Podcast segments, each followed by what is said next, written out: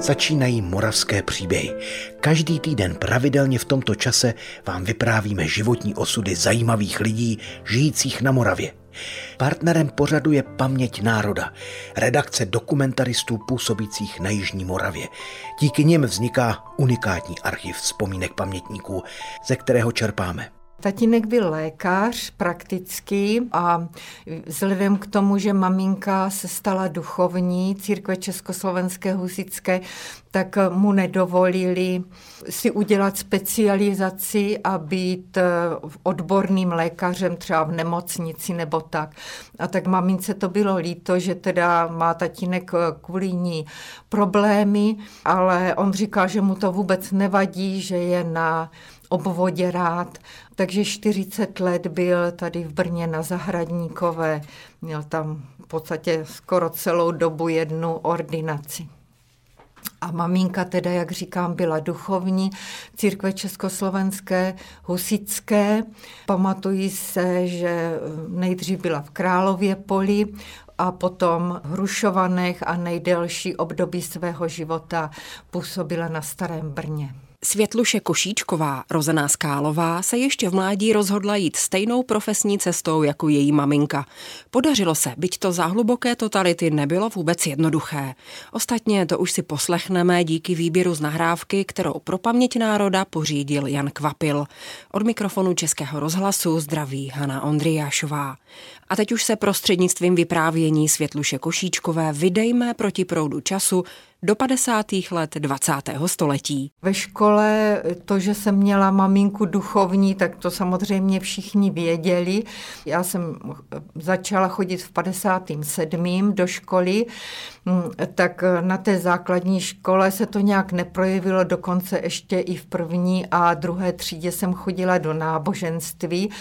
V té době se ten tlak eh, projevoval, ale hlavně teda takový ten masivní, jak to známe, proti těm eh, řádům a římskokatolickým kněžím, jinak to náboženství ještě ve školách bylo, ale potom už ten tlak na jednotlivé lidi na pracovištích a zvláště na ty, kteří byli mm, v komunistické straně, což teda bohužel v naší církvi jich bylo řada, ne, že by byli jako takový nadšení, ale protože tam bylo hodně chudých lidí z první republiky a tak ti tady k této straně mm, inklinovali.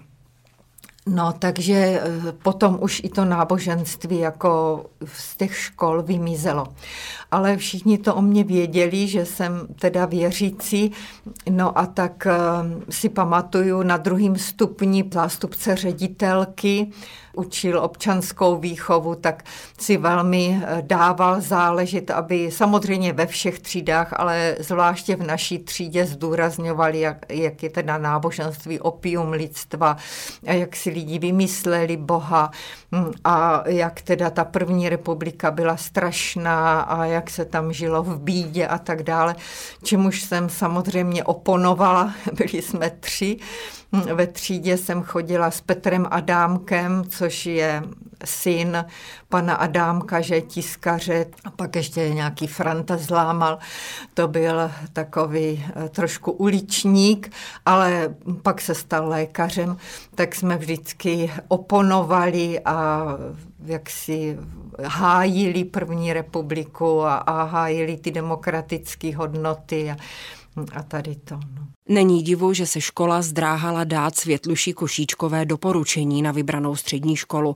Nakonec to ale svou vytrvalostí dotáhla až na vysněnou bohosloveckou teologickou fakultu. Tam jsem studovala čtyři roky. Tam jsme měli hodně přátel. Docela těžko na mě působila taková izolace, protože v té době ještě se e, praktikoval takový seminární způsob.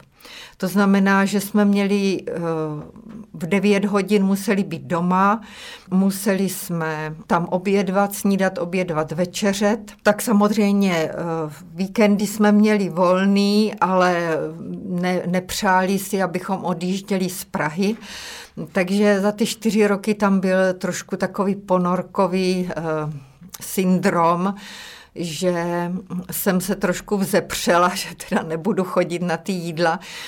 Chtěla jsem, jestli bychom mohli chodit do nějaké menzy, abychom se setkávali s jinými studenty, no takže to ne, že to by muselo dojít k mezi ministerskému jednání, protože mm, eh, my jsme nebyli ve svazku Karlovy univerzity tenkrát, my jsme byli jako třeba vojenská škola nebo já nevím, nějaká ta umělecká škola samostatně, takže musíme mít svoji jídelnu, no a tak se nás snažili hodně izolovat i dokonce od evangelické fakulty, od katolické to vůbec ani nemluvím. Například eh, jsme chtěli udělat takový společný večer, což se nám asi dvakrát podařilo, přímo teda na fakultě, ne jinde, že jo, takové pobavení a někdo tam pustil nějakou hudbu, třeba Jesus Christ Superstar, jako samozřejmě reprodukovanou, nebo jedna studentka tam zacvičila, byla gymnastka, tak nějakou takovou sestavu. A my jsme na ty eh, večírky chtěli pozvat taky Berany. Dneska je to legenda, tenkrát to byla začínající kapela na evangelické nebo v těsné sounáležitosti s evangelickou komenského fakulty. No takže to nám rázně zatrhli, že nic takového nebude. Samozřejmě osobní kontakty jsme tam měli. Já jsem se spolužačkou z gymnázia, ta studovala na evangelické fakultě, se setkávala a takže skrze ní třeba jsem si zaabonmovala překlad Bible, který tenkrát začínal, do té doby se používal kralický překlad, upravený z toho roku 1613 a pak začalo to nový, takže to vycházelo v jednotlivých dílech, takže ona mě to zařídila. Takže eh, taková izolace prostě, no. Jinak ty přednášky si myslím, že byly kvalitní, profesoři se snažili být taky objektivní, i když eh, na fakultě byl nějaký tajemník jako jmenovaný ministerstvem, který tak nějak dohlížel, aby se neděli žádný neplechy tak na tu výuku, myslím, se to nějak zvlášť neprojevilo. Ti profesoři ve směs, nebo vlastně všichni byli taky sympatizanti s tím pražským jarem. Někteří, například náš spirituál, ten musel opustit fakultu hnedka půl roku poté, co jsem tam nastoupila takže musel odejít jedna studentka o roční kníž, taky musela odejít, protože bratr jí emigroval do zahraničí, tak ji vyhodili, no, museli vyhodit, no prostě ministerstvo to zařídilo, že musela odejít z fakulty. Takže rozhodně pro všecky to nebylo eh, jednoduché.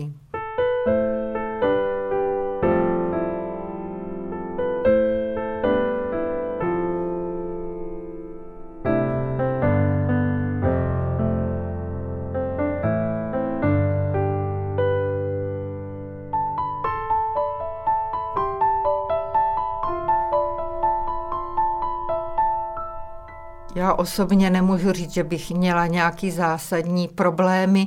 Dokonce po skončení toho studia se mi podařilo, profesoři mě povzbuzovali, abych eh, šla na postgraduál do Německa chtěli, abych teda pokračovala ještě dál v doktorském studiu. Takže tenkrát v roce 73 bylo nějaký velký setkání právě tady té Limo Demo mládeže jako oficiální státní v Berlíně, takže ve východním, takže to bylo takový populární. Takže jsem si zažádala o povolení studovat tam, takže si mě pozvali na ministerstvo, tak nějak mě proklepli, ale pustili mě, takže jsem od roku 74 do roku 75 ještě teda studovala na té Humboldtové univerzitě takovým volným programem, že jsem si navštěvovala přednášky, které jsem chtěla. A hlavně jsem se naučila německy dobře, což se mě potom eh, v životě hodilo, zvláště v těch ekumenických setkáních a akcích. Těch se účastnila nebo i sama pořádala celou řadu. Spolu s manželem se zapojila také do rozmnožování ilegálních náboženských tiskovin. Jako farářka působila Světluše Košíčková postupně na několika místech. Ve Žďáru nad Sázavou, v Prostějově i v Brně. Všechny aktivity a všechny etapy svého života přitom vždy považovala za stejně smysluplné. Každá doba má svoje úkoly a je důležitý eh, dělat ne nějaký, co si vymyslím, že bych teda chtěla dělat úžasného, velikého a být, zbořit svět, anebo se nějak někam dostat, ale je důležitý dělat ty úkoly, který mě ten den přináší. A pán Bůh to člověku tak naservíruje, že je to v jeho silách a přitom se časem ukáže, že jsou to velké věci. V tom okamžiku to nikdo nevidí, ale časem člověk pozná, že je to opravdu správný. Takže to, co člověk dělá nepatrnýho, malýho, ale ze svého přesvědčení, tak eh, je to důležitý a je to u Pána Boha napsaný, zapsaný ve hvězdách a má to význam eh, jako živina pro další generace a ten eh, boj nebo prostě ten život není nikdy skončený. Není žádná doba lehčí nebo těžší. Někdy je víc psychického násilí, někdy víc fyzického, někdy je to vyhrocenější, někdy je to skrytější, ale v každé době je důležité, aby člověk byl opravdový rizí, stál za pravdou, studoval Biblii a držel se Pána Ježíše. Milí posluchači, jak víte, příběhy čerpáme z rozsáhlého archivu Paměť národa. A ta má své srdce i na Jižní Moravě. Pobočka Paměti národa sídlí i v Brně. Sledujte na webu a sociálních sítích Brněnský institut paměti národa. Navštivte ho a podpořte. Přijměte naše pozvání do klubu Přátel paměti národa. Díky vám zdokumentujeme paměť Moravy. Vše najdete na webu paměťnároda.cz. Děkujeme.